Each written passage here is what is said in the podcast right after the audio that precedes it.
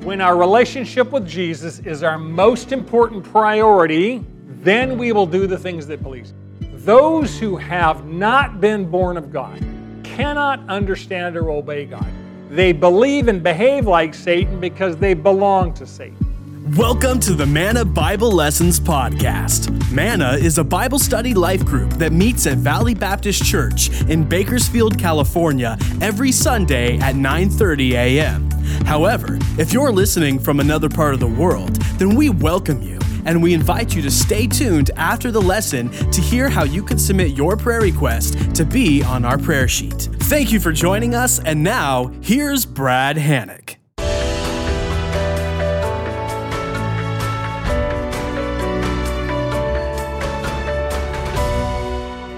Students, if you'd open your Bibles to John 8, John 8 will start the narrative at verse 25. As those of you know, we've been in an extended study in the Gospel of John for several months now. Jesus has been ministering in Galilee uh, for over a year now, probably 16 months. And as you recall, he was rejected by the crowds up there. They wanted his miracles, they wanted his free food, they wanted his free healings, but they didn't want to follow him, they didn't want to give up their sins. So they rejected him, and Jesus came back down to Jerusalem and Judea in southern Israel. So he came down for the Feast of Booths or the Feast of Tabernacles, which was a celebration that commemorated God's uh, saving them throughout the wilderness and protecting them for 40 some years. Now, Jesus has claimed that he is, number one, he's sent by his Father in heaven, which means God is his Father, he is God, and God sent him to bring the message of salvation for sinners to believe by faith. The Jewish religious leaders oppose this and have opposed him from the first six months of his ministry. They're very self righteous, they don't think they need a Savior, and they believe literally that Jesus is demon possessed and insane. Okay, two things. Jesus has told the religious leaders, unless you believe that I am the Messiah, that I am the Savior, that I am the only way that your sins can be forgiven, you will die in your sins, which means you will spend eternity separated from God in hell. Now, the Jewish religious leaders are very self righteous, and they're convinced that because they're sons of Abraham, they're going to heaven, and therefore Jesus is going to go to hell. They literally tell them that. So by this time, Jesus has probably been in ministry for almost three years, and they've been plotting to kill him for the last two years. He's six months away from his date with the cross. So at John 8, He's been on ministry for about three years, two and a half to three years, and six months from now he'll go to the cross during Passover. So that's kind of the context. Let's pick up at verse 25. So they, we're talking about the Jewish religious leaders, the scribes and Pharisees, the same code word for that group of people, they are saying to him, Who are you? Jesus said to them, What have I been saying to you from the beginning? I have many things to speak and to judge concerning you, but he who sent me is true, and the things which I heard from him, these I speak to the world. They did not realize that he had been speaking to them about the Father. Now, there is a way you can say, Who are you? And there's a way you can say, Who do you think you are?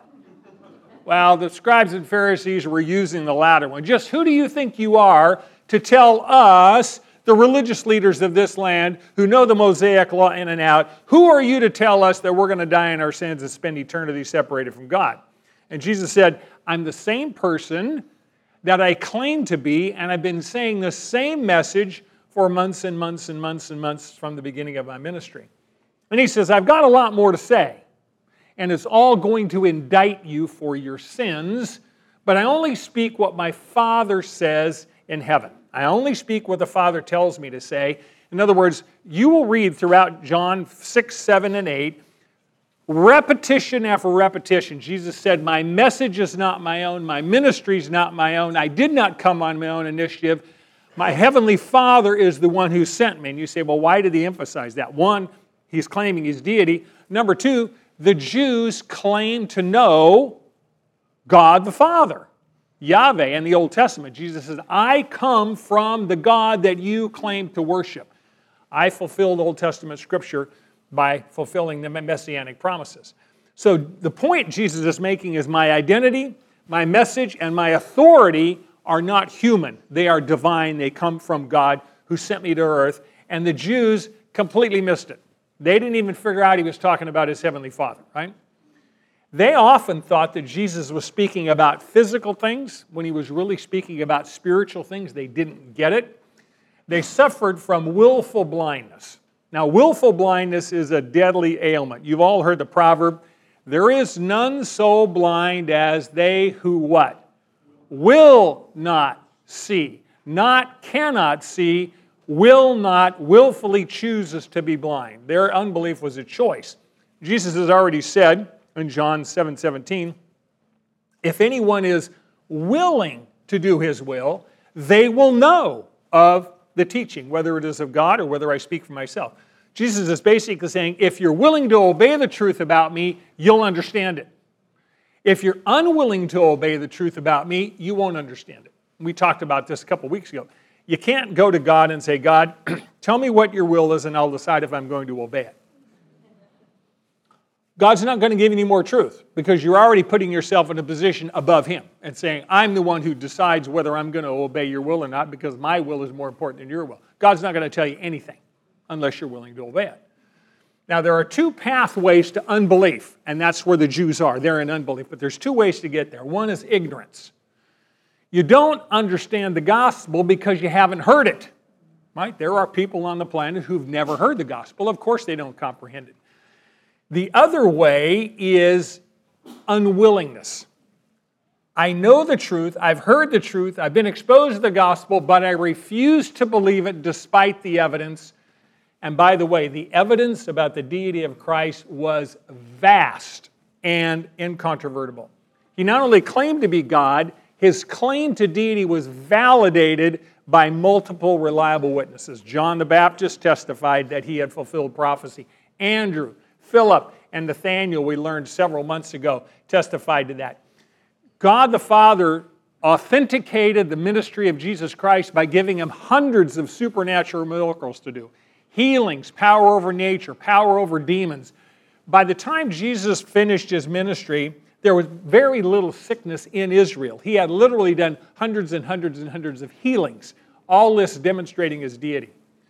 Jesus' own words gave witness to his deity. What did, what did they describe him as? They said, Jesus speaks as one with authority, not as our scribes. They even understood the, the officers who came to arrest him, they came back empty handed, and the Pharisee says, Why didn't you arrest him? And they said, No man ever spoke like this man. Well, yeah, he wasn't a man, he was God. Even they understood that he spoke with biblical and divine authority. The scriptures themselves testify to the authenticity of Jesus' claim to be deity. The Old Testament is filled with prophecies regarding the coming of the Messiah, and Jesus is fulfilling them one after the other after the other. And the scribes and Pharisees knew that. They knew the Old Testament cold, and Jesus was fulfilling prophecy in front of them. And the Pharisees saw the proof, they saw the evidence, they knew that God had testified about the authority of Jesus Christ to be God and they refused to believe. And that refusal locked them into a state of ignorance. We would call that spiritual stupidity. It is, you, you're foolish, you do not understand because you choose not to believe. And that's where you're stuck. And you and I know people like that. They've been exposed, and you're saying, How come they can't see it? Because they don't want to see it right?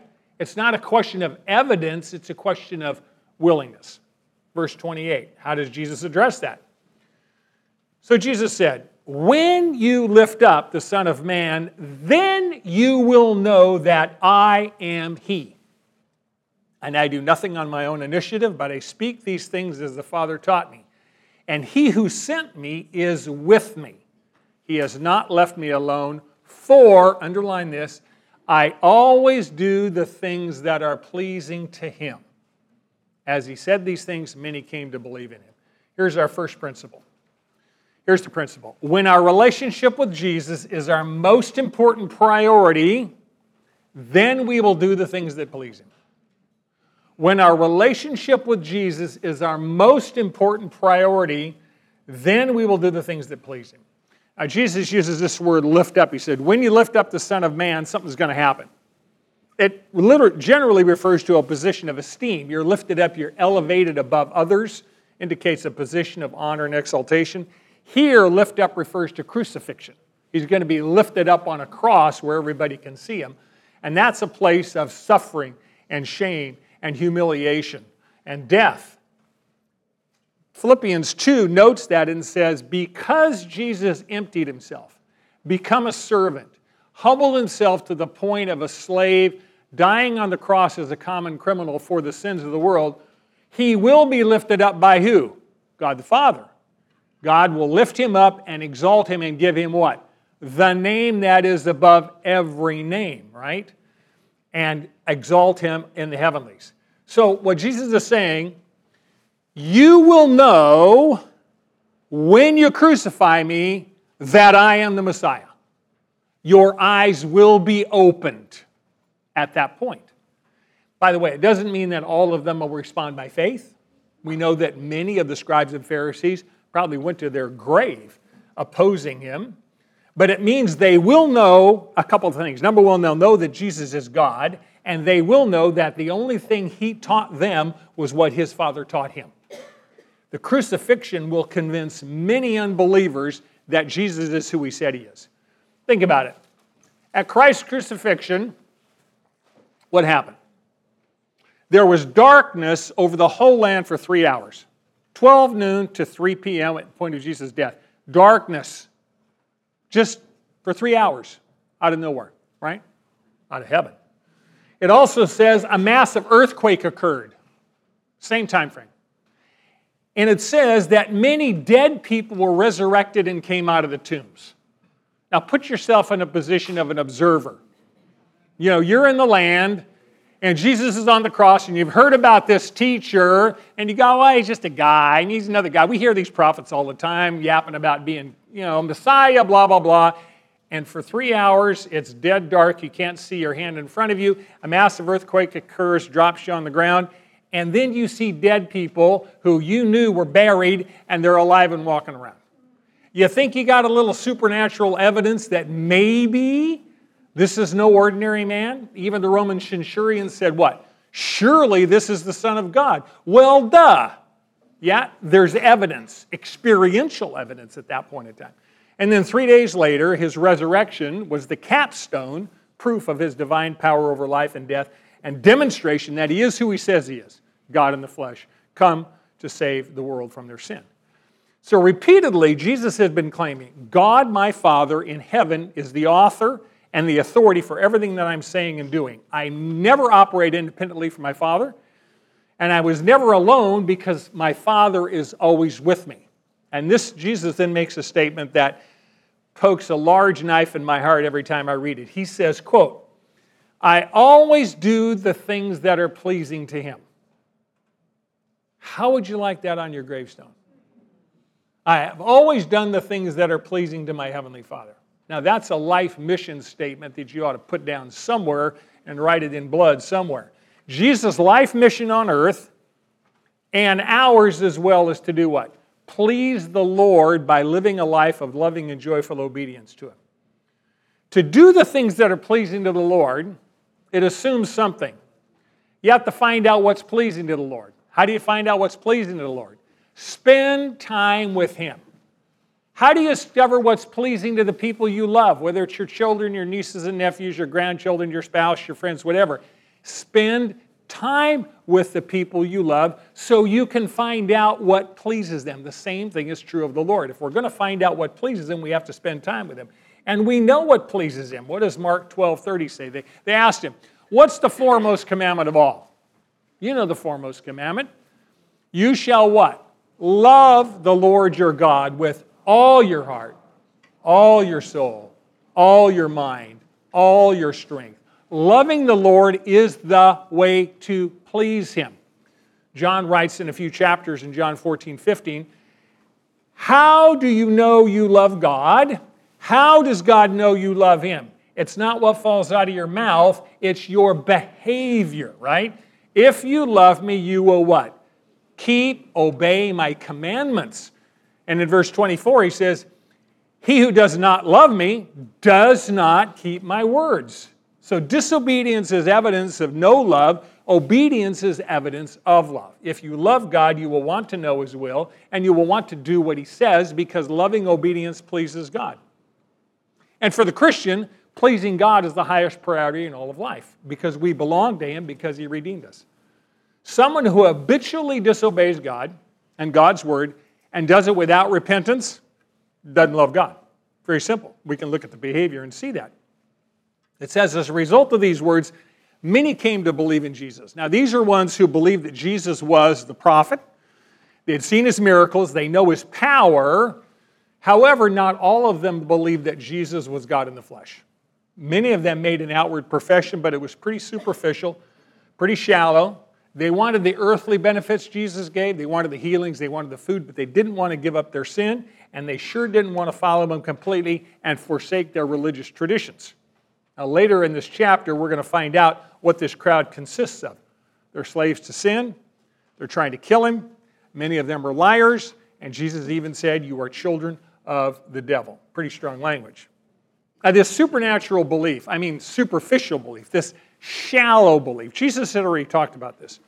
You remember the parable of the sower and the seed and the soils? Jesus said, The sower is Jesus, the shepherd, right? The seed is the gospel, and he, shoot, he seeds the gospel, sows the gospel. We seed the gospel, sow the gospel. And the human heart that receives the gospel is one of four soils. Remember, you had a hard soil that just rejects the gospel. Then you had a shallow soil, a weedy soil, and then you had the good soil. Well, this superficial belief in Jesus, the shallow belief, that's soils number two and three. You know, the shallow soil, an inch or so deep and underworth, you got limestone. Seed can't get through, sprouts up, but when trouble comes, walks away, forsakes the Lord. The weedy soil is so filled with the things of this life that it chokes out the word. Because, you know, we've got so many things in life that are more important than that, right? We've got to take care of our, our, our earthly concerns at that point. Many people's faith is superficial. They come to Christ, and they fall away from Christ. You know some of them because they've been here and they're no longer here because he doesn't meet their expectations or their demands. I thought that when I became a Christian, it was going to be easy street, health and wealth, baby, you know, and it didn't turn out that way. So I am so disappointed with the Lord. I'm done with this. You know, all right? Now, Jesus already warned the Jews about this early on the Sermon on the Mount. And he said, not everyone who says to me, Lord, Lord, will enter the kingdom of heaven, but, underline this, he who does the will of my Father in heaven will enter. See, getting into heaven requires more than just talk. It means after you pray a prayer to receive Christ as Savior, it doesn't end there, it begins there. Now you are saying, I'm going to live a life of following and obeying my Lord Jesus Christ as revealed in His Word. See, we're saved by grace alone through faith alone in Christ alone. No question. You are not saved by works, you are saved by faith alone. But faith that saves is never alone, right? Genuine faith perseveres, genuine faith produces fruit. Jesus said, if you got a good tree, it produces good fruit right? So we're not only saved to be here, we're saved to produce fruit. And that honors the Lord Jesus Christ. We're here to produce good works and we're here to obey God's word. So Jesus was saying to them, verse 31, saying to the Jews who had believed in him, If you continue in my word, then you are truly disciples of mine. And you will know the truth, and the truth will make you free. Many of you have heard that phrase before. Let's try and unpack that. The principle is this real freedom comes from knowing Jesus through faith, abiding in his word, and obeying what he says. Let me repeat that. Real freedom comes from knowing Jesus through faith, abiding in his word, and obeying what he said. Now remember, we're talking about Jews that have, quote, believed in him. This is the crowd that they they believed in the sense that they liked what he did and they recognized his supernatural miracles. What they didn't like is when he told them they were sinners. And they didn't like the fact that he told them he was the only way to heaven. Now, Jesus gives this very shallow, committed crowd, he gives them the benchmark for true discipleship. He gives them the standard that says, here's the question How do you know if you are a true disciple of Christ?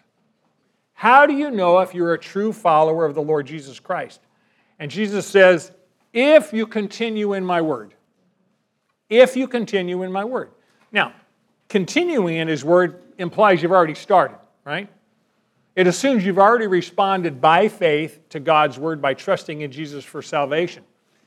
You don't get saved by continuing in his word. You remain faithful as a disciple by continuing in his word. So he's assuming here that you have come to faith in Christ and you're a believer. How do you remain a disciple, a learner? You continue in his word. And the word continue is a very interesting word. It means to abide, it means to dwell, it means to reside, it means to be at home in God's Word, right? It means to live in God's Word as opposed to just visiting occasionally as a guest. Now, we should know our way around God's Word like we know our way around our own home. You should spend as much time in God's Word as you spend in your own home so you're familiar with it. It is absolutely unconscionable to be in Christ for 20 years and be illiterate biblically. That is that's insane, right? Spiritually, that's insane. So he says, Jesus is saying, don't open this book occasionally as a guest, live in it like you live in your home. Most of you, and me too, could probably find a way around our house if you turned all the lights out at midnight. You know your house well enough to know where the walls are and the countertops and all this other stuff. I know some of us run into it even in daylight. Yeah, yeah. and you had bruises underneath where you banged into stuff, you know, and we no longer heal. But I'm, you know, follow me here. We should know our way around God's Word. We should be familiar with it. And familiar means you spend enough time with it. So Jesus is saying, if you remain connected with me by knowing and loving and obeying my word and letting it influence and control every, every area of your life, then you're a genuine disciple. By the way, doesn't mean you won't stumble and fall, but you will persevere and endure to the end. All true believers will persevere, 1 John 2 19. They went out from us, they left the fellowship but they were not really of us.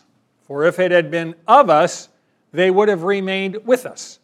But they went out so that it would be shown that they are all not of us. A genuine disciple, a genuine believer remains faithful. It doesn't mean they won't stumble, it doesn't mean they won't fall, but at the end of the day, they will come back to the Lord. And if they don't come back, they never belonged to Him in the first place. Right? Now, Genuine disciples persevere, but you don't persevere in your own strength. I don't persevere in my own strength. You know what my ability to persevere on my own is? Zero. Zero. I have no capacity to persevere without divine help. The Holy Spirit, who lives inside us, He's the one that keeps us faithful. He brings conviction of sin. He prompts us to obedience, and He seals us so that our salvation is secure. Our brother in law, before he died, this was his favorite verse, his life verse Philippians 1 6.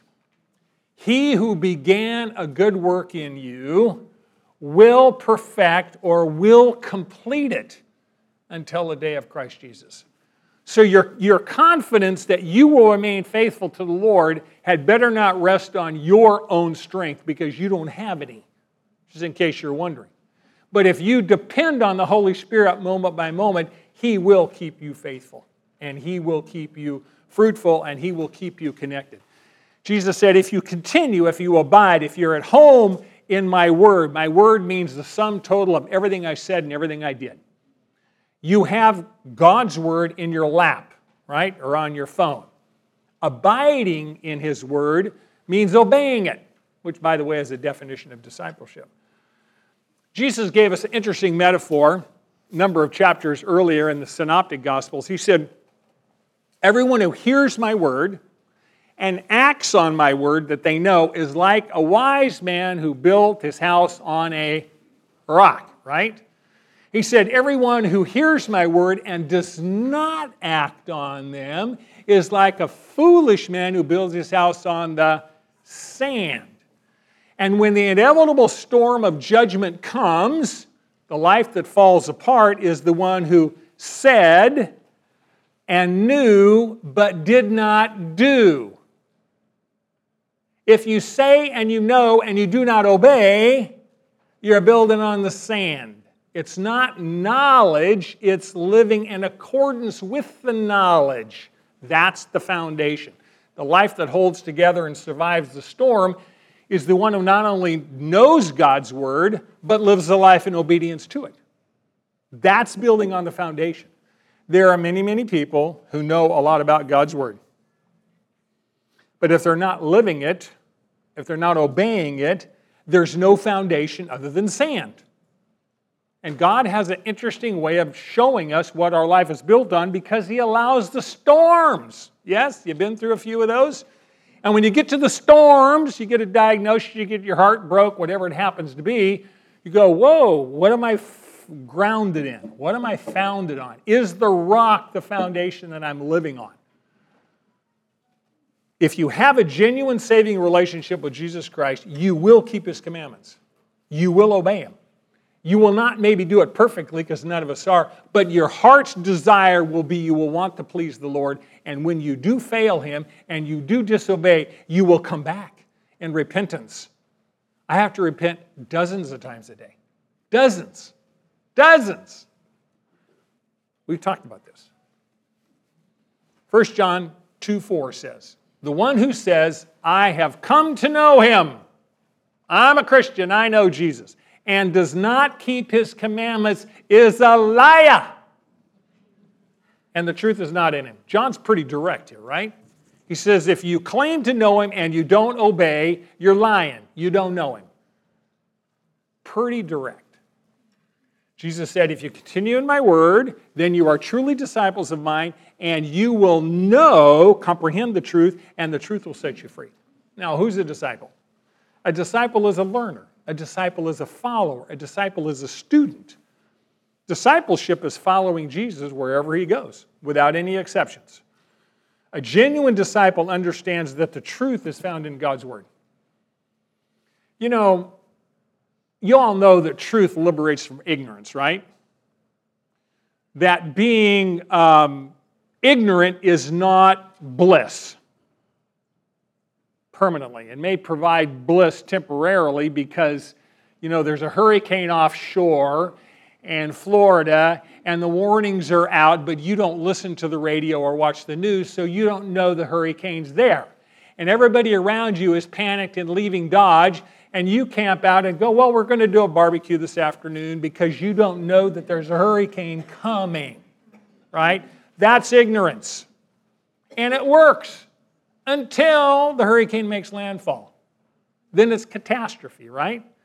So think about truth and ignorance. If you are literate, if you can read and write, you have more freedom than someone who's illiterate. Yes?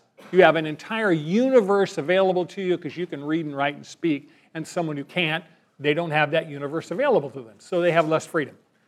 If you're in a foreign country and you cannot speak the language because you don't know it, you have less freedom than if you're fluent in the language of the country you visit. Yes?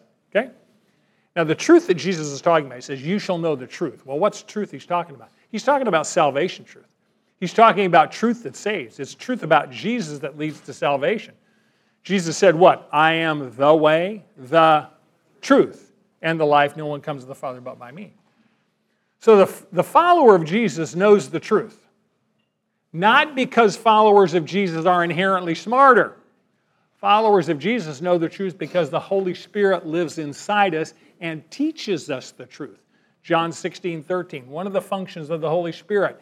But when He, the Spirit of truth, comes, He will what? Guide you into all the truth. So, this is one of the reasons over and over Scripture says, pray, pray, pray. For what? If any of you lack wisdom, let him ask of God. Many of us are facing situations in life that we just don't have answers to. From a human standpoint, We are in a cul de sac, a box canyon, and it's a dead end, and there is no human solution. And the Lord led us into that canyon most often so we would stop trusting in our own brilliance and look up and trust Him. Who will guide you into all truth? Not the media, not your buddy on Facebook, right? The Holy Spirit will guide you into truth, but you have to ask, right? Talk to Him. He says, I will lead you into truth. Now, the salvation truth saves people from the penalty of sin. It also sets them progressively free from the power of sin. Here's the, here's the reality we all have temptations. We all have temptations to sin. The more time you spend in God's Word, knowing it, understanding it, and obeying it, the more freedom from sin you will experience. You want to be freedom, free from sin? Pick up the sword of the Spirit. Know what it says. Quote it to the devil. Jesus did three times. Satan fled. If you don't know what the word says, you can't wield the sword of the Spirit and cut Satan with it. That's how you battle temptation, right? Verse 33. How did the Jews respond to this? And they said, Well, we're Abraham's descendants. We have never yet been enslaved to anyone. How is it that you say you will become free? Jesus answered them Truly, truly, I say to you, everyone who commits sin is a slave of sin. The slave does not remain in the house forever, the son does remain forever. So, underline this if the son makes you free, you will be free indeed. Here's the principle only Jesus, God's Son, can set people free from slavery to sin. Only Jesus, God's Son, can set people free from slavery to sin. So the Jews respond to Jesus' offer to set them free they claim we've never been enslaved to anyone. Well, I don't think they're talking about physical slavery because they were enslaved by Egypt for 400 years, right? The Babylonian Empire, the Persian Empire, the Greek Empire, and now the Roman Empire have all invaded Israel, subjugated them. They're occupied by Rome at this time. So it's likely the religious leaders of Judaism are not talking about political freedoms, probably they're talking about spiritual freedom. And they are saying, We are descendants of Abraham. We have his bloodline. Abraham was the friend of God. God promised Abraham, Any nation that curses you, I will curse. Any nation that blesses you, I'll bless. I'll make you a great nation, Abraham. And they believed they were in right standing with God. They believed they were going to go to heaven based on their religious heritage.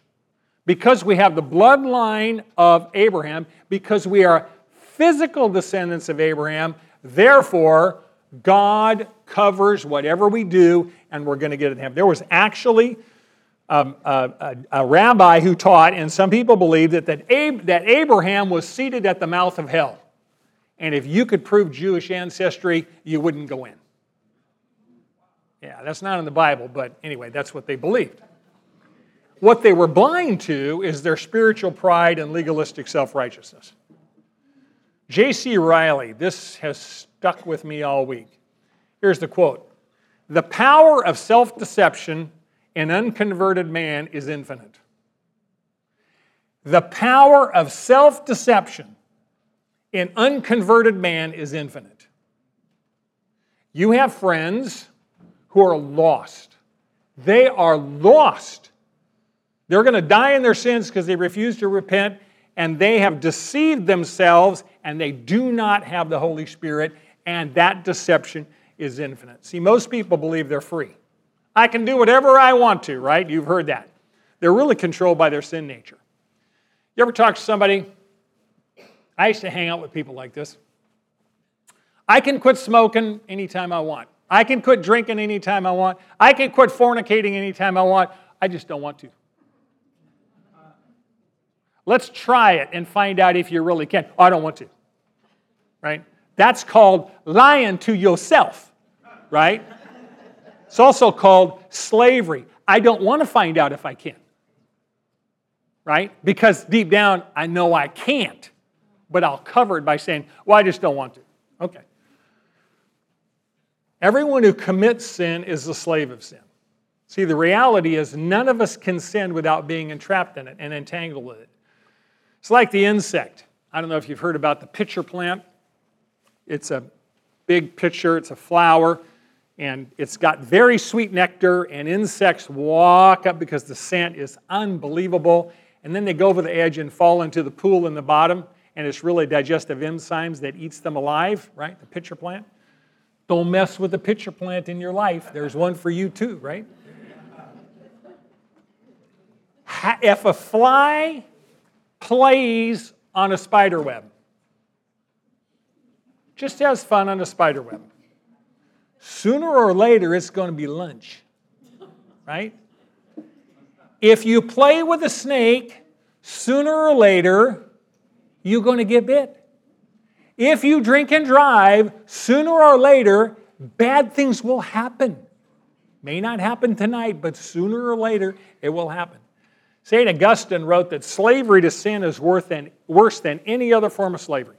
He says, you know, if you're a slave to a person, you're a slave to a government, you're a slave to a system, you might be able to escape. But if you sin, you cannot escape your guilty conscience. It goes with you wherever you go. Escape is impossible. He says, if you sin to obtain pleasure, the pleasure passes away quickly, right? You know, it's interesting. One piece of chocolate cake might be good, but three is probably not a good idea. I can tell you for a fact that the good feeling from the chocolate cake taste disappears really quickly, and now you go, right? The sting remains. Sin always leaves a bee sting in your body. Here's the gospel truth the unredeemed sinner cannot not sin. They are not able not to sin. Paul writes about this slavery to sin in Romans 7:19. He says, "For the good that I want, I do not do, but I practice the very evil that I do not want. But if I am doing the very thing I do not want, I am no longer the one doing it, but sin which indwells me and, and controls me." See, sinners without Christ do not have the power not to sin. By the way, neither do they have the desire not to sin. What they do have is the desire to avoid the consequences of their sin. They want to sin without consequence. By the way, we do too. And we lie to ourselves from time to time to say, if I do this, there will be no consequence. There are always consequences. Amen? Always. John 3 19 to 20 says that despite consequences, sinners reject the gospel because they love the pleasures of sin, which are always temporary, and the consequences are eternal. So the Jews, they're physical descendants of Abraham. Jesus said, You're in God's household, but because you're sinners, you're there as slaves, not as sons. By the way, a slave does not have the same privilege as sons. Back in the day, you could sell slaves at any time to anyone. The son's position is permanent. Here's what Jesus was saying The relationship that counts is not your blood relationship to Abraham. That's what's not important. What's important is your spiritual relationship with Jesus Christ. And those who are slave to sin and refuse to repent, that was the Pharisees, they're not redeemed. Jesus said, I am the true Son. I am in my Father's house forever, right? I came from heaven, I'm going back to heaven and I have the power from God to set you free. And if you want to be set free from sin and death, you too can become a son of God and adopted or a daughter of God and adopted into his family through faith in Christ. And you have a permanent relationship like a blood relative does, a son or a daughter of dad or mom. So God gives redeemed people a new nature.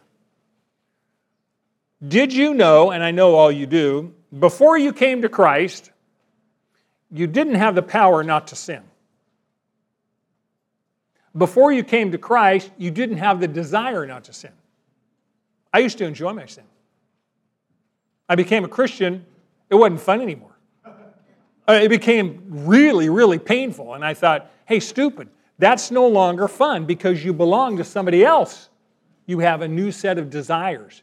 Now, pleasing Jesus Christ brings me great joy, and displeasing Him brings me agony. And that's how it should be. We have a new nature. The Holy Spirit comes to live in us. Verse 37. I know that you are Abraham's descendants, and yet you seek to kill me because my word has no place in you. I speak the things which I have seen with my father, therefore you also do the things that you have seen with your father. They answered and said to him, Abraham is our father. Jesus said to them, If you are Abraham's children, do the deeds of Abraham. But as it is, you are seeking to kill me, a man who has told you the truth, which I heard from God. This Abraham did not do. Here's the principle those who claim that God is their father should act like his children. Those who claim that God is their father should act like his children. See, they were Abraham's physical descendants, but they sure weren't his spiritual descendants, right? They, Abraham's descendants would not seek to kill God, reject God's word, kill Jesus. We know that Abraham received God into his tent in Genesis 18. He believed God's promise that he would have a son in his old age. And Jesus said, If you're a, son, a, child of Abraham, if you're a son of Abraham, then believe me and trust me and obey me like your father Abraham did.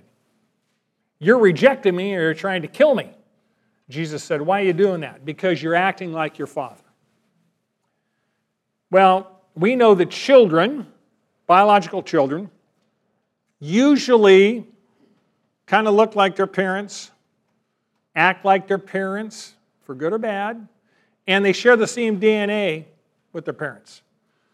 As we age, most of us are now saying, I'm becoming my parent. and that is not said with a great deal of joy.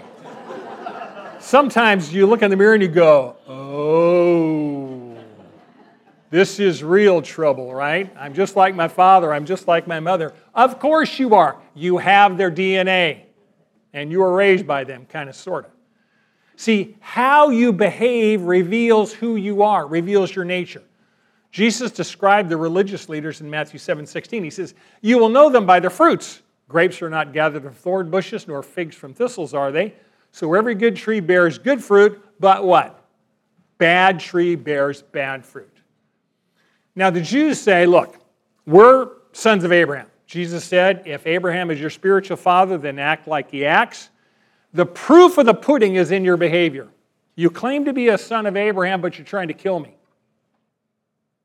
That proves that you're not a son of Abraham. You have no relationship to Abraham because Abraham was a man of faith.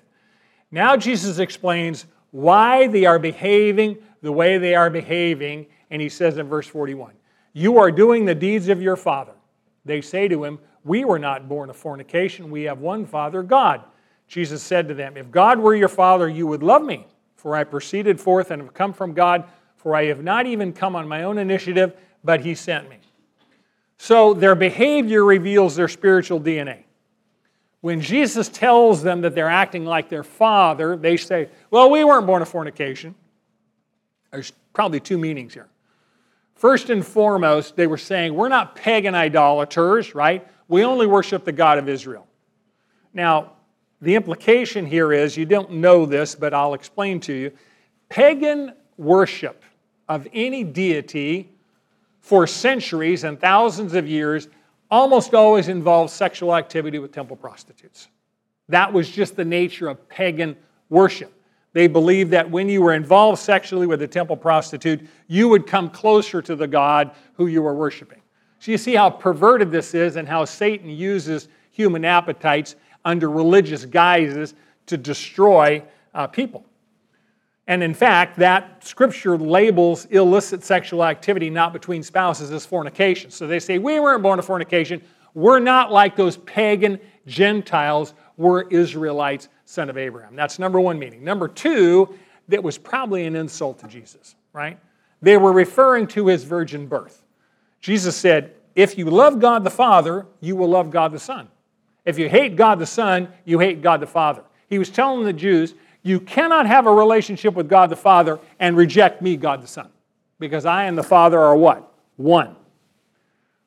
Jesus eternally coexisted with God, and he was sent by God on a mission of mercy. He came to seek and to save the lost, right? Those enslaved by sin.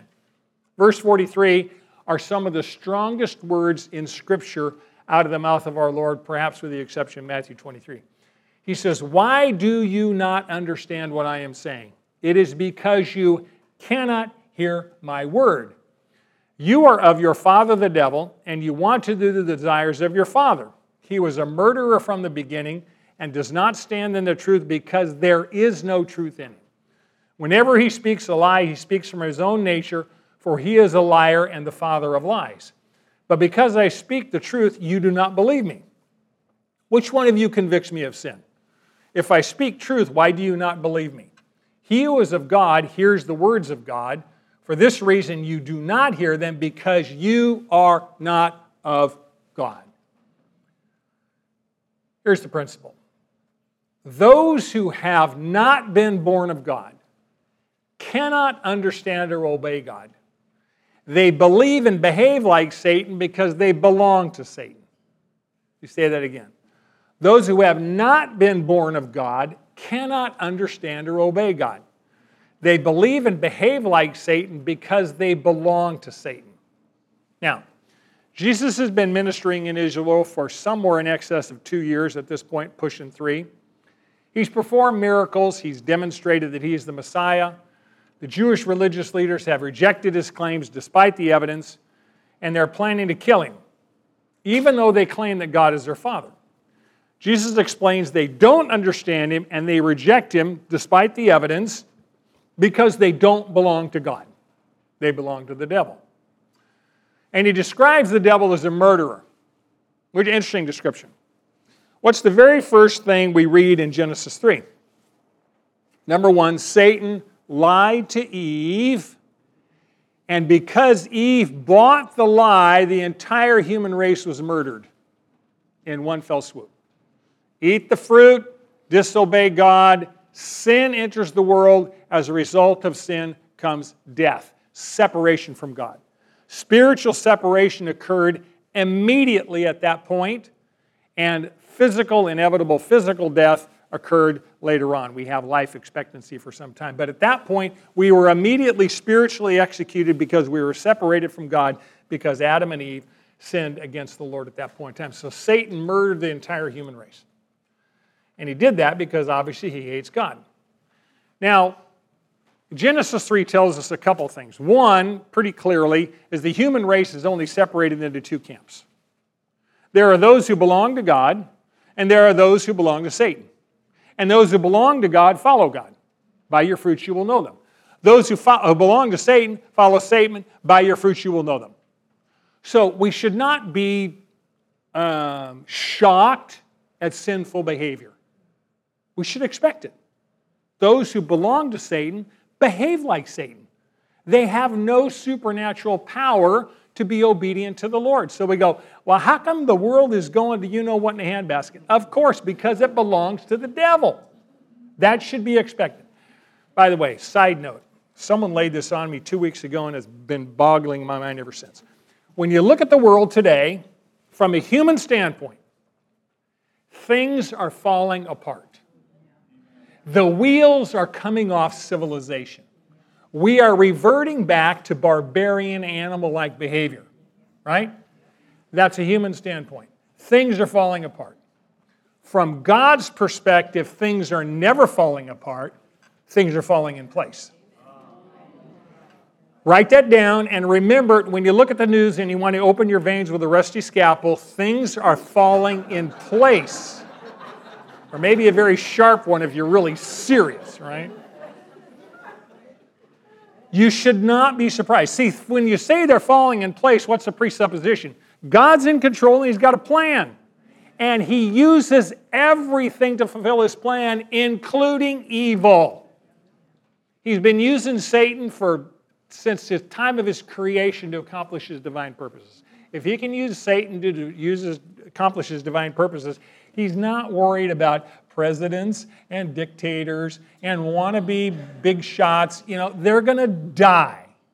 And they will fulfill God's purpose while they're on the planet. Even in rebellion against God, they're still fulfilling His purposes.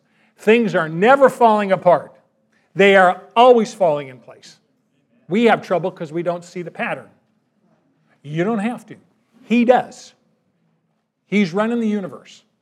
Be comforted, right?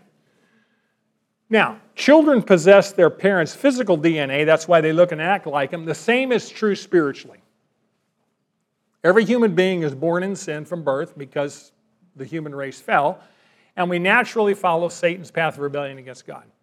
It is impossible for people who do not possess the Holy Spirit to comprehend, let alone follow God. 1 Corinthians tells us that 1 corinthians 3.14 but a natural man does not accept the things of the spirit of god for they are foolishness to him and he cannot understand them why they are spiritually appraised they are blind 2 corinthians 4 4 says in whose case the god of this world has blinded the eyes of the unbelieving so that they might not see the light of the gospel the glory of christ right how do their eyes get opened only through the holy spirit of the living god and that's why we pray. And Jesus said, Unless you come to me, you're going to die in your sins because you belong to Satan. And you say, Well, Jesus is pretty harsh. Yeah, he is. He's pretty direct because this is life and death. If you don't repent, you're going to go to hell. That's not popular to say, but it's reality. And Jesus loves these people who want him dead enough to tell them the truth, even when it wasn't popular. So don't be shy about telling people the truth. Tell them in love, but tell them the truth. And Jesus is a perfectly righteous judge to tell him. You know what he says to him? He says to the people that want him dead, Who of you convicts me of sin? Now that's a really open statement. Convict me of sin. You've seen me minister for three and a half years. If I've sinned, point it out. Now, if I said that, you'd have a big target, right? A lot of things in Brad's life, pretty obvious, they're sin, right? And you too. Jesus is saying to his enemies, Show me the sin. Show me that I'm not a righteous judge. And they couldn't find one thing. And believe me, they were motivated to try. You want demonstration he lived a sinless life? The people that watched him like a hawk, who hated him and wanted him dead, couldn't find one thing against him. And Jesus demonstrates to us if you love someone, you'll speak the truth and love to them, even when it's hard, because they need reconciliation to God and they need to live together. And we who believe like Jesus, believe in Jesus, should live lives that demand an explanation.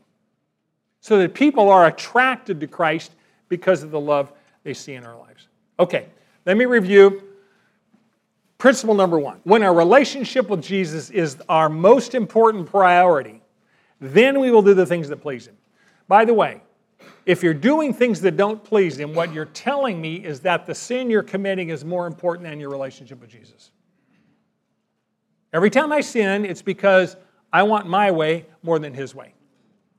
I'm believing a lie. He's not my number one priority at that point in time. I'm worshiping myself, which leads to sin. Number two, real freedom comes from knowing Jesus through faith, salvation, and then abiding in His Word and obeying what He says. You cannot obey what you do not know. You abide in the Word first so you know it, and then you pray for power to obey it. Number three, only Jesus, God's Son, can set people free from slavery to sin. If you don't know Jesus, you're in slavery. Number four, those who claim that God is their Father should act like His children. And this is very convicting for you and me because we claim to know Him. We bear the name Christian and we bear the responsibility to live like it so that people go, Whoa, you're acting like Jesus act. Yes, that's the point, right? And lastly, those who have been not been born of God cannot understand or obey God. They believe and behave like Satan because they belong to Satan. They need to be set free, and only Jesus Christ can do that. Thank you for your attention. This is a lot of material. Um, next week, Lord willing, read ahead. We'll be back here in 167 hours. Now that you know, do. Manna meets at Valley Baptist Church at 4800 Fruitvale Avenue in Bakersfield, California, every Sunday at 9:30 a.m. in the choir room. We would love for you to join us. Here at Manna, we believe in doing life together. So if you're in need of prayer, submit your request to Manna Bible Podcast at gmail.com, and our class will be happy to pray for you. Thank you for joining us today, and now that you know, do.